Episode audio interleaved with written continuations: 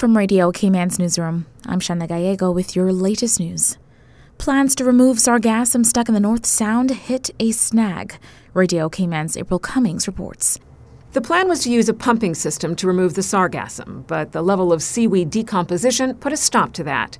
Ministry of Sustainability and Climate Resiliency Chief Officer Jennifer Ahearn says lessons learned from the trial will inform future removal efforts and a longer-term national response plan. She says the sargassum stranded in the North Sound is unlike any we've experienced previously in terms of location, weather conditions, and scale, demonstrating the need for scenario mapping inclusive of the private sector, which can deliver the innovations needed to manage future influx events. The trial removed more than 2,880 square feet of seaweed, but Ms. Ahearn says the seaweed has now degraded to the point where pumping it out just is no longer feasible. Officials say the sargassum arrived in North Sound on or around the 23rd of July. Government mobilized emergency funding to secure the services of a private contractor to undertake the removal trial.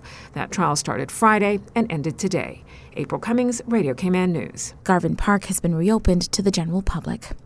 Now, the Department of Environment says when sargassum washes up on local beaches, leaving the seaweed on the beach to decompose is usually the simplest option. Over time, the seaweed is washed away or buried by wave action, nourishing the beach and stabilizing the shoreline without the risk of sand removal associated with beach grooming.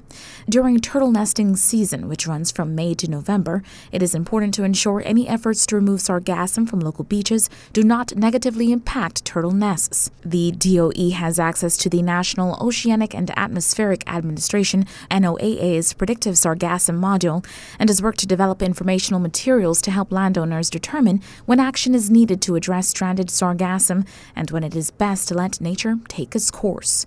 To access these materials or to complete the seaweed removal inquiry form, check out the DOE's website. That is doe.ky. As COVID-19 testing decreases, Cayman's reporting is changing. Radio Cayman's Dionne Anglin has more. The Public Health Department says COVID-19 testing has, quote, drastically decreased over the last few weeks. The daily estimate of active cases no longer provides a true representation of how COVID-19 is currently being transmitted within the community. Public Health will continue to provide an overall 7-day rolling average of positives and current hospitalizations each day. The department says a detailed synopsis of the EPI week will continue to be published weekly in the Public Health Spotlight. In the meantime, the 7-day rolling average of positive cases for August 2nd is 44. 9 patients are currently hospitalized. Reporting for Radio Cayman News, I'm Dionne Anglin. Local colleges and universities are working with local students whose CXC results may come in after registration deadlines to make sure they get their classes sorted for the upcoming year. More from Radio Cayman's Carsley Fuller. The Caribbean Examination Council's release of exam results could end up impacting local students set to start their tertiary or A-level studies this year. To mitigate the risk, local institutions are ready to make it work by implementing a number of initiatives.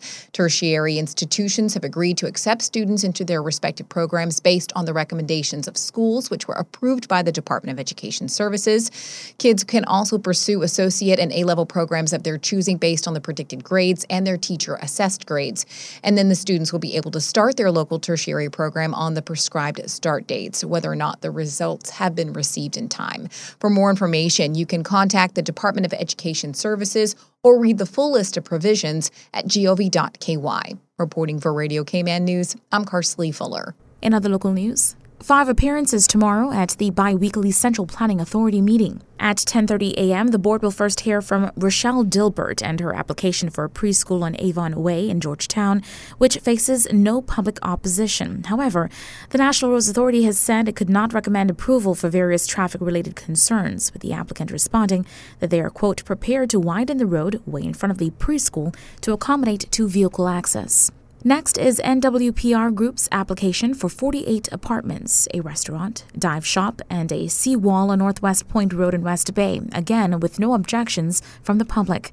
The CPA will then hear a pitch for a studio apartment and music studio on North Church Street. No objectors.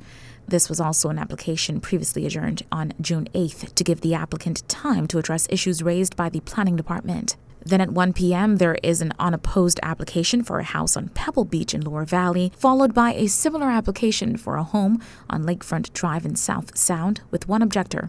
relating to setbacks.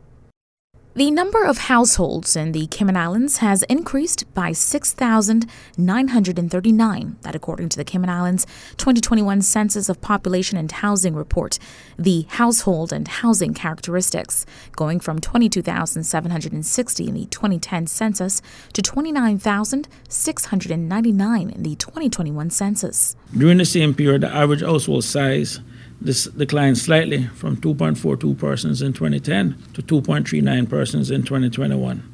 The census survey also revealed that at least 56.7% of all households in the Cayman Islands had housing insurance in 2021. Amongst the district, households in Baden Town were most likely to be insured 60.8%, followed by Georgetown 58% and West Bay 57.1%. The Deputy Premier and Minister for Finance and Economic Development, Honorable Chris Saunders, says this was the opposite for the other districts in North Side, East End and the Sister Islands. However, I might add that of the 29,699 households, 20.4% of them were owned with no mortgage, and that Cayman Brac at 34.5%, North Side at 33.2%, and East End at 33%, were the districts that had the highest household ownership without a mortgage. So, the results of the census report conducted from October 10th, 2021 to January 25th, 2022 was presented during a press briefing last Thursday.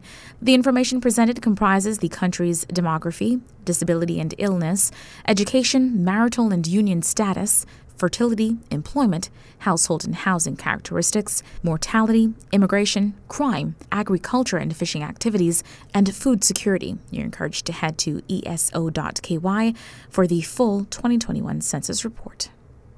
And finally in the news, the Ministry of Tourism and Transport launches an essay competition. Radio Cayman's Felicia Rankin-Sollins has the details. If you are a Caymanian and feel that media and journalism is a passion you would like to pursue, you should consider entering the Ministry of Tourism's newly launched essay competition. The winning essay writers will score the opportunity to shadow a journalist, learning from local and international journalists who will be in the Cayman Islands from September 12th to the 15th to cover the Caribbean Tourism Organization's series of business meetings and the 4th Annual Caribbean Aviation Day. The competition includes a junior category for young adults aged 17 to 23, while the senior category allows entries from persons aged 24 and over. The two topics that entrants can choose between are how does the media impact the recovery of the tourism industry in the Caribbean region, and during the height of the COVID-19 pandemic, there were many lessons learned as it relates to the environment, technology, and public health. What lessons do you believe the leaders of Caribbean countries should embrace as they seek to rebuild the region's tourism industry? The essay should be between 1,500 and 2,000 words and express thought-provoking and well-researched content.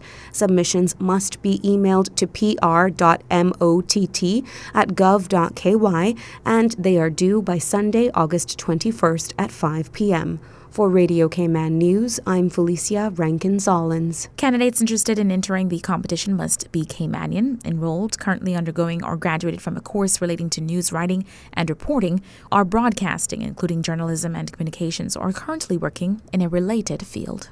That is your latest local news. From Radio Cayman's newsroom, I'm Shanna Gallego.